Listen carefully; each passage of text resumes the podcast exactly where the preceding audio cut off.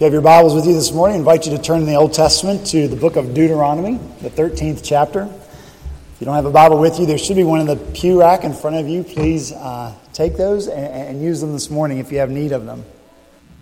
What started out as a measles outbreak in Disneyland in December spread to more than 26 people. As an unvaccinated California woman apparently spread the virus through airports and a theme park. According to the Los Angeles Times, an unvaccinated traveler in her 20s became sick and contagious on the 28th of December while at the theme park. And from there, she flew from Orange County to Washington State. And then she returned to Orange County on January the 3rd. And California health officials announced the outbreak on the 7th of January. Uh, the Center for Disease Control says that measles is actually the most deadly of all childhood fever rash illnesses. And that though there's a vaccination for it, uh, anti-vaccination movement has gained traction in the United States, despite widespread scientific criticism and debunking of the movement's claims. Now, the focus in this story and several others uh, I read about this seems to be on this unvaccinated woman. Not the person who initially left the virus, but the unvaccinated woman in whose body uh, the virus found a home and a base from which to spread. So, how do you feel about this unvaccinated woman needlessly spreading measles? Or let's get out of the headlines. How do you feel about the parents of the preschooler who sends little Johnny to school knowing that little Johnny is sick, knowing that little Johnny has a fever, but they can't be inconvenienced? They can't miss work, they don't want to miss work, and so they send Johnny to school anyway. And then little Johnny infects the entire class, including your little Johnny. And then your little Johnny brings that sickness into your home. And now you have to deal with little Johnny's sickness and the sickness of your family. What do you want to do to little Johnny's parents? Now, I know the Christian answer pray for them and forgive them. And you would probably do that because you're more spiritual than I am. But when that happened to me and I was sitting up all night in a recliner with a sick child, I rehearsed many times what I would say to those parents and what I would do to those parents had I the opportunity. Because you know what? We, we, we love our children and we want to protect them. What extent would you go to? To protect, your children or someone you love? And what extent is God allowed to go to? Last week we finished Deuteronomy chapter 12, and we noted that when you love, you want to give. When you love, you want to give. This morning we're going to go to chapter 13, and we're going to see that when you love, you want to protect. When you love, you want to protect. So if you have your Bible open to chapter 13 of the book of Deuteronomy, I want to ask you to stand. We are going to be reading the entire chapter, but we want to stand out of uh, reverence for the word of the living God. So Deuteronomy chapter 13, beginning in verse 1. Moses speaking to the people gathered on the plains of Moab. If a prophet or one who foretells by dreams appears among you and announces to you an miraculous sign or wonder, and if the sign or wonder of which he has spoken takes place, and he says, Let us follow other gods, gods you have not known, and let us worship them, you must not listen to the words of that prophet or dreamer. The Lord your God is testing you to find out whether you love him with all your heart, with all your soul. It's the Lord your God you must follow, and him you must revere. Keep his commands and obey him. Serve him and hold fast to him. That prophet or dreamer must be put to death because he preached rebellion against the Lord your God, who brought you out of Egypt and redeemed you from the land of slavery. He, was, he has tried to turn you from the way of the Lord your God, commanded you to follow. You must purge the evil from among you. If your very own brother, or your son or daughter, or the wife you love, or your closest friend, secretly entices you, saying, Let us go and worship other gods gods that neither you nor your fathers have known, gods of the peoples around you, whether near or far, from one end of the land to the other. Do not yield to him or listen to him. Show him no pity. Do not spare him or shield him. You must certainly put him to death. Your hand must be the first in putting him to death, and then the hands of all the people. Stone him to death, because he tried to turn you away from the Lord your God, who brought you out of Egypt, out of the land of slavery. Then all Israel will hear and be afraid, and no one among you will do such an evil thing again. If you hear it said about one of the towns the Lord your God is giving you to live in, that wicked men have arisen among you and have led the people of their town astray, saying, let us go and worship other gods, gods you have not known. Then you must inquire, probe, and investigate it thoroughly. And all of its plunder as a whole burnt offering to the Lord your God. It is to remain a ruin forever, never to be rebuilt. None of those condemned things shall be found in your hands, so that the Lord will turn from his fierce anger. He'll show you mercy, have compassion on you, and increase your numbers, as he promised on oath to your forefathers because you obey the Lord your God, keeping all his commands that I am giving you today, and doing what is right in his eyes.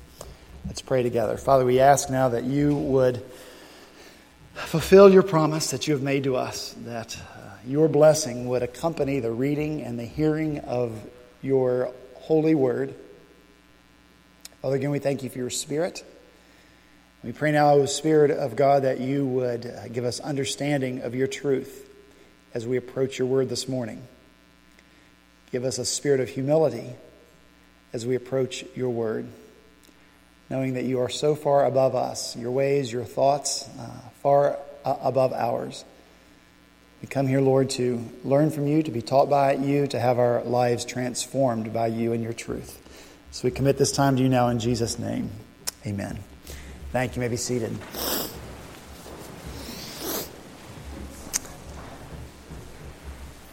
I think we should just be honest from the very beginning and admit that passages like this one in the Bible, really, we wish that they weren't here. Because this is the kind of passage that can really embarrass us, particularly in a week like the one that has just passed, where the Islamic State brutally beheaded 21 Egyptian Coptic Christians. Don't we want to distance ourselves from passages like this? It doesn't help us very much either to have our president say at the national prayer breakfast on February 5th, quote, unless we get on our high horse and think this is unique to some other place, remember that during the Crusades and the Inquisition, people committed terrible deeds in the name of Christ. So apparently, our president thinks that we're all pretty much the same you know, ISIS, Christians. So, how do we deal with a passage like Deuteronomy 13? A passage that makes God seem primitive, makes him seem barbaric, particularly in light of the sophistication and the advancement of 2015. We have to tread very carefully in our thinking here. And we have to, to fight the temptation to lock God away in an ancient time or place, or to make God the product of that time or place. And the behavior, which was the norm then, because you and I need to remember that we will never progress beyond God. We will we'll never progress beyond Him.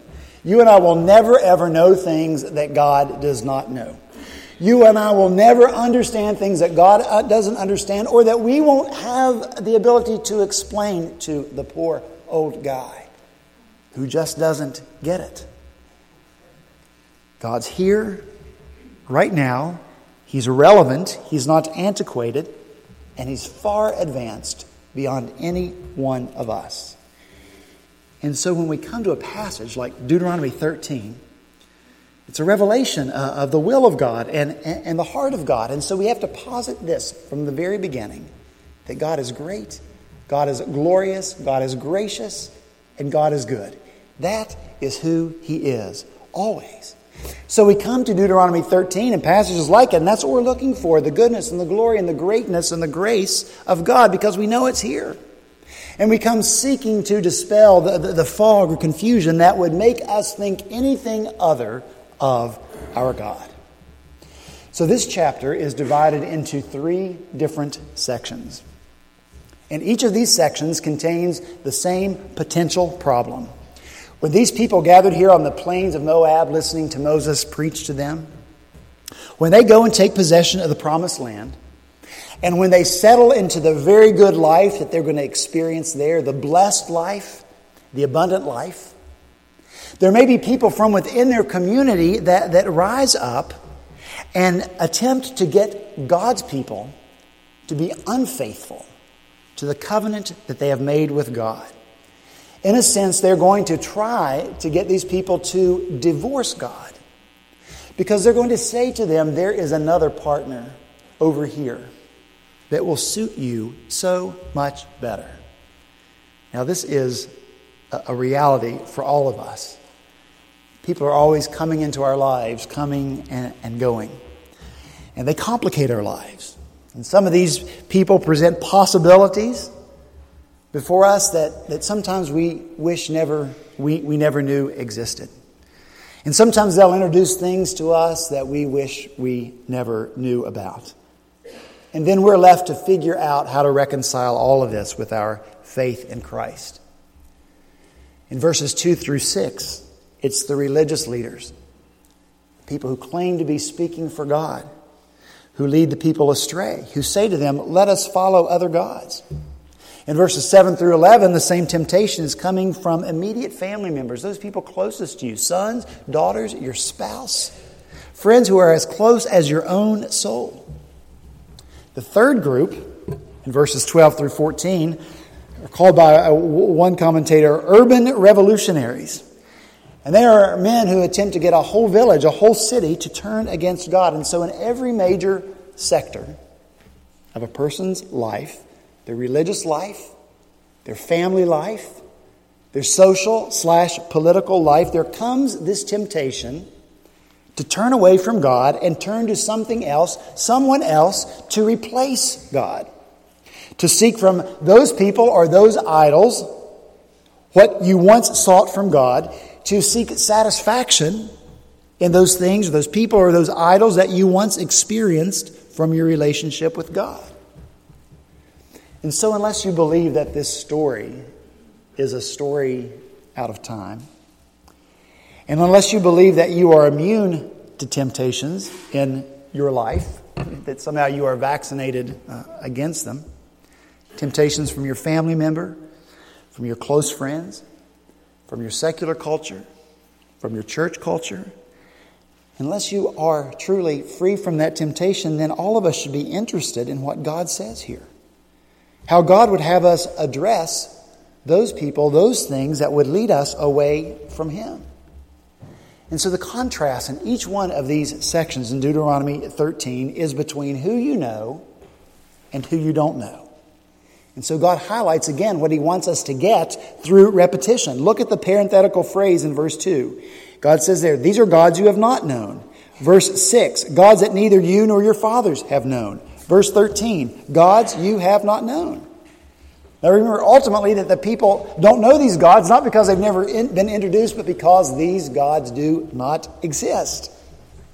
People can fashion an idol out of wood or some kind of metal, and they can give it a name and they can stand it up, but it is not, nor will it ever be, a God. Psalm 115. Their idols are silver and gold made by hands. They have mouths, but they cannot speak, eyes, but cannot see. They have ears, but cannot hear, noses, but cannot smell, hands, but they cannot feel, feet, but cannot walk they cannot utter a sound with their throats. Listen, how blessed we would be, all of us here, if we truly were convinced of the emptiness and the hollowness of everything that we love and trust more than we love and trust Christ.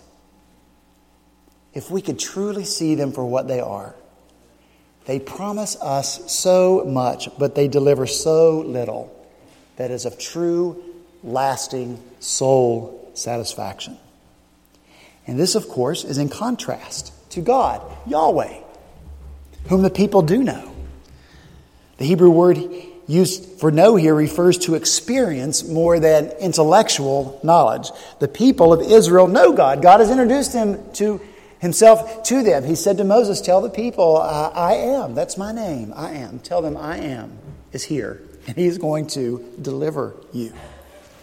They've experienced the reality of God. He delivered them. He guided them through daylight and darkness and desert, through the sea on dry ground. He provided for them. He spoke to them, spoke to them with such a powerful voice that the people said to Moses, Speak to us yourself, and we'll listen.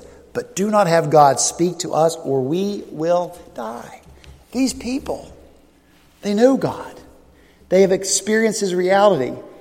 They've entered into a covenant relationship with Him. God has promised to be their God and that they would be His people while they were still in Egypt. Before God had delivered them, He said this to them I will take you as my own people, and I will be your God. It sounds a little bit like our wedding vows, doesn't it? I, God, take you, Israel, to be my people. That's the covenant relationship. And then you will know that I am the Lord your God who brought you out from under the yoke of the Egyptians. And that's what God did. He faithfully fulfilled every promise to his people. And they experienced the fulfillment of those promises in real time and in real space. And so everything else that we're going to talk about this morning is predicated on this reality that God has clearly made himself known to his people and that God's people have experienced the reality of His presence, God's fatherly love for them, God's shepherding hand over them, no question about it. Realities that they have never ever experienced from any other quote unquote God. The passage is silent as to the motivation that comes from the, the, the, religious leaders or the family members or, or the community leaders for, for why they do what they do.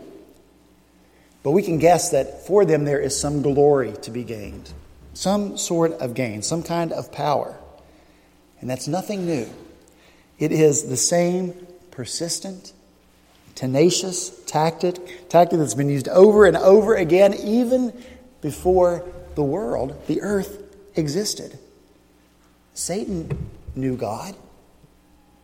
He had been in the presence of God. He had observed the glory of God. He himself was a creature of beauty and glory, but Satan wanted something more for himself. He wanted glory that wasn't intended for him. He could not handle that glory, he wasn't equipped for it. He wanted power that was not intended for him, power he could not handle because he was not equipped to handle it. Honor that was not intended for him because he couldn't handle it, he wasn't equipped to. God is the only one who can handle God glory and God power and God honor. He is the only one that will not be corrupted by it. God is the only one that will never abuse in any way his glory or his honor or his power. But Satan has been in the business of recreating himself ever since this moment because misery, you know, loves company. And so he's been seducing other created beings, you and me, to follow him in his folly, to turn away and to go after the same things that Satan went after. Now, look, not on the same cosmic scale. And not on the same cosmic stage as this drama between God and uh, and, and Satan played out. It's a much smaller stage for us, but nevertheless, the craving is just the same for all of us. Even if the power we seek is just power in our own home, even if the glory that we seek is just in our own home or in our own little community or in our own little church, just a little glory for me, just a little, just a little power, just a little honor, just a little recognition because, hey, I'm so great. If we have that as a goal, then we must turn away from God to achieve it. We have to turn away from God to achieve it because it's the opposite of what He calls us to be. If we intend on promoting ourselves, we must turn in the opposite direction of the God who says to us, Consider others better than yourselves. We must turn the opposite direction from the God who inspired John to say to his close friends who are attempting to get John to seek glory for himself, he says, No. He, Jesus, must increase. I must decrease. If we have it as a goal to have some glory for ourselves, if we heed the voices of those around us, from our friends, our, our family, you go for it. You deserve it. Then we've got to turn in the opposite direction from the God who says, Therefore, whatever you do, whether you eat or drink, do all for the glory of who? God. So let's be clear that this is the exact goal of each of these groups listed here in, in, in this chapter to turn people away from God. Look in verse 5. That prophet preached rebellion against the Lord your God. He has tried to turn you from the way of the Lord your God commanded you to follow. Turn away. In Hebrew means rebel. Uh, it means apostasy. Verse 10 says the person with whom you have an intimate relationship tried to turn you away from the Lord your God. That word in Hebrew literally means to seduce. And that's why the NASB translates it that way, that he has tried to seduce you from the Lord your God. The same Hebrew word is used in verse 13 about the wicked men. They've tried to seduce you away from the Lord your God. You and I aren't usually seduced by what is ugly or unattractive, only by what is beautiful, only by what is alluring. Proverbs chapter 7 describes the, the adulteress with persuasive words, she led him astray. She seduced him with her smooth talk. So let's be clear on this as well. To get God's people to turn away from God, the offer isn't for swampland in Texas. Nobody wants that. The temptation comes from something that is alluring, something that is seductive, something that they crave. If you get rid of God, if you turn away from Him, all this can be yours. James chapter 1, verse 14 says this. But each one, and so that's each one, eh, all of us, each one is tempted when he is carried away and enticed by his own lust. Then, when lust has conceived, it gives birth to sin. And when sin is accomplished, it brings forth death. Do not be deceived, my brothers. So then, listen. If death is the end result of the seduction, if death is the end result of this turning away from God to satisfy lusts, and please, these go way beyond just the sexual kind. There's so many things in our lives that we desire. If death is the result of that, what would you allow God to do? to prevent that death from occurring. And not just from, for one person, but for a whole nation, millions of people. What would you allow God to do to protect his people and to prevent so much death?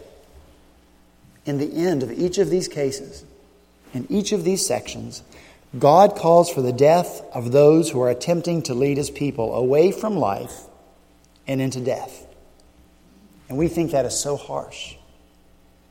And we say, Where's the goodness of God in this? Where's the grace of God in this? And we're so hypocritical. We allow in ourselves what we are so offended at in God. Look, what do we do with pedophiles? We lock them away. And when they're released from prison, what do we do? We put their name on a list. And you can check that list so you will know whether or not you are living next door to a pedophile, so you will know how to protect your children. In general, we think that's a good thing. And no one faults us for that. And that's what God is doing here at this time. He, he calls for, for, for, this action in this time, at this place, because at this time and in this place, the nation of Israel, they were nothing but spiritual babies. They were infants. Only for about 40 years had they been delivered from the bondage of Egypt. And the Word of God it's brand new to them. They had never had it before until God delivered it to them in Mount Sinai. Exodus 19 and 20.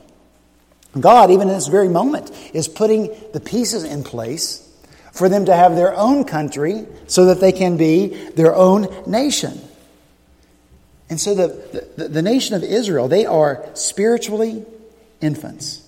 Why would God not protect them while they were growing? Why would God not do whatever He needed to do to make sure that these spiritual babies arrived at adulthood? And God's goal isn't just for these people. It isn't just for their descendants. God's plan is so much bigger than that. God intends to bless the entire world, all of it. And God intends that that blessing will come from these people. From these people. The one standing before Moses on the plains of Moab will come the Messiah, the one through whom the world will be blessed. It's through this nation and God's dealings with them and, and the whole thing that He will demonstrate to the entire world how much all of us truly do need a Savior. And not only does God love His plan, his plan is to bless the world. But he loves these people. They're not just objects that God manipulates for his own end. Jeremiah 31 3. Long ago, long ago, the Lord said to Israel, I have loved you, my people, with an everlasting love. With unfailing love, I have drawn you to myself. God loves his people.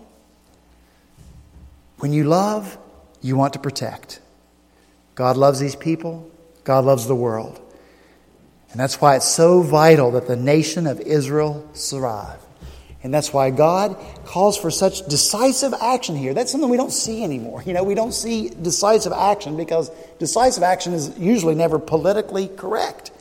But God doesn't care about political correctness when the lives of millions of people are at stake. And so He will protect their lives for their sake and for the sake of the world. And God will call for the elimination of those that for their own glory would seek to turn other people away from God, away from life. Look in verse 7. Do not yield to them or listen to them, show them no pity. Do not spare them or shield them. The NASB says conceal them. So God is calling us here to report people, to turn them in, name them, friends, family members. It doesn't matter. Is this really God's way? Is God really this totalitarian? And when have we ever seen good come from that? The French Revolution? When people were denouncing one another right and left and heads were rolling? Nazi Germany? Reporting anyone who opposed Hitler? See, we can't imagine that totalitarianism is ever a good thing. We can't even imagine thinking uh, any good thoughts about a totalitarian leader. But that's because they are human and they are full of pride and they are full of ambition. And to what was Hitler calling his people? What kind of society was he trying to create in his totalitarian regime? One that exterminated Jews? One that exterminated the marginalized of society, those with physical challenges, those with mental challenges. Look at the kind of repressive, violent society that the totalitarian Islamic state seeks to establish. And then look at the society that our totalitarian God seeks to create. We read last week from Isaiah chapter 1. He calls on his people, Wash yourselves Make yourselves clean. Remove the evil of your deeds from before my eyes. Cease to do evil. Learn to do good. Seek justice. Correct oppression. Bring justice to the fatherless. Plead the widow's cause. That's what God seeks in his totalitarian authority. Or how about the much quoted Micah 6 8? He has told you, O man, what is good? And what does the Lord require of you but to do justice? to love kindness, and to walk humbly with your God. This is the kind of society that God seeks to establish. One that takes care of the marginalized, the widows, the orphans, the aliens. A society that promotes compassion and mercy, that seeks justice, that learns to do good. And what kind of spirit is possessed by this totalitarian God? that indwells us, his people? Well, it's a spirit of love, joy, peace, patience, kindness, gentleness, goodness, faithfulness, and self control. That's the nature. That's the, the Spirit of God. And so, guess what? You get to be unashamedly, you get to be unapologetically totalitarian when you are the great and glorious and gracious and good God, and when this is the kind of society that you seek to establish. And only those who are foolish would fight against such a ruler or attempt to dethrone him. The wise would welcome and support him. So, look, the, the, the context of God's people has changed. They're no longer uh, in spiritual infancy, gathered on the plains of Moab, not even possessors yet of the promised land. No, the Messiah has come. It's, it's an accomplished fact. And on the cross, he defeated the power of sin and death and hell. And Hebrews chapter 12 says, Therefore, let us be grateful for receiving a kingdom, a kingdom that cannot be shaken. So listen, the kingdom is now secure. The kingdom of Christ is secure. It's not going to fail. The gates of hell are not going to overcome it. But God is still totalitarian. And God still is protectively loving his children. And Deuteronomy chapter 13 is a reflection of the heart of God and how serious He is that we eliminate from our lives that which would turn us away from Him. We sang earlier this morning sin and despair, like the sea waves cold, threaten our soul with infinite loss.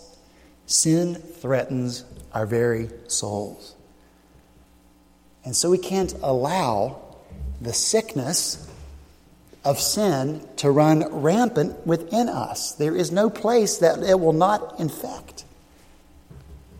And you and I wrongly understand compassion if we think compassion means to, to just let sin go unchecked. When we see it in our lives, when we see it in the lives of others, in our homes, when we see it in our church, when we say, oh, it'll be okay. Guess what? It will not be okay. Thus says the non confrontational person. But it's true. Sin is never just going to go away. It's never going to run its course. It's never going to run its course and leave behind it a whole and healthy person. Never. If that were a possibility, then Jesus would not have had to die on the cross to cure our sin problem. But he did have to die on the cross. He is the only cure for our sin problem. No matter who tells you otherwise, a pastor, a church who says, well, Jesus is our way, He's a good way, but not the only way. A family member, close friend, what are you doing? It's just Jesus business. The culture that you and I are so eager to enter in and be accepted by. No matter what else any of them offer, no matter how alluring, no matter how seductive, if those things, if those people turn you away from Christ, no good will ever come of it. No good will ever come from it. God's word promises that. So, instead of being embarrassed by a passage like Deuteronomy 13, I embrace it with great joy. This is the kind of God that we have. A God who loves us this much that he wants life for us, life that's only found in Jesus Christ. And yes, God is totalitarian in this. Isaiah 64 Since ancient times, no one has heard, no eye has perceived, no ear has seen any God besides you, who acts on behalf of those who wait for, of those who long for him. And herein, God distinguishes himself from every other idol from all else by which people imagine that they can, can, can obtain some good thing in their life. No, they are simply inventions of the human imagination. And they're to be given up. And they're to be counted as loss for the sake of Christ. The Apostle Paul quotes from the Isaiah passage in 1 Corinthians chapter 2 What no eye has seen, what no ear has heard, what no human mind has conceived, the things God has prepared for those who love Him. These are the things that God has revealed to us by His Spirit. See, no one else could conceive of the gospel, only God. And so, in amazement, you and I proclaim, Lord, what you have given us in Christ exceeds the capacity of our human minds to understand. That's how far beyond us you are. And that's why, oh God, you can be our totalitarian Father. And that's why, oh God, you can call from us such drastic measures to protect us, to bless us with the life of the gospel of Jesus Christ, to bless us with the glory of the gospel of Jesus Christ, and to bless the world through us with the life of Christ and with the glory of Christ. Let's pray together. Father in heaven, you are great, good, glorious, gracious. We love you. Father, we thank you for your word, all of it. It's a reflection of your heart and your mind and your will for us and for this world in which we live. Father, we thank you that you are this serious about life. You are this serious uh, about your desire to give life to the people of this world right now in this time and in this place. We thank you that you are a Father who loves us, your children, and that you protect us. Because, Lord, you're for us, because you want us to make it, because you want us to experience life, and you want to shield us and protect us from the death and the destruction and the decay of sin. And so you act on our behalf. And we thank you for that. Father, we pray that through the power of your Spirit, you would help our hearts understand and our, our, our minds grasp exactly what your view of sin is. What your view is of those things and those people that we think are so innocuous, not that big a deal. But subtly, little by little, they're turning us away from you. Father, convince us that those people we follow, those places we go, those things that we do that lead us further and further away from you will never, ever end in a good place. Thank you as well that there's forgiveness for those who will confess their sins and turn in faith to you. There's hope, there's not despair. That, Lord, we can be active in turning away from and eliminating those things, anything in our life that would turn us away from you. Thank you for your love for us, for your love for this world. Father, put us in a good place. Turn our eyes on you and our ears toward you. Let, let you be our focus, Lord, so that we can be your instruments that you use to bring life to the world through the gospel of Jesus Christ. We pray these things in Jesus' name. Amen.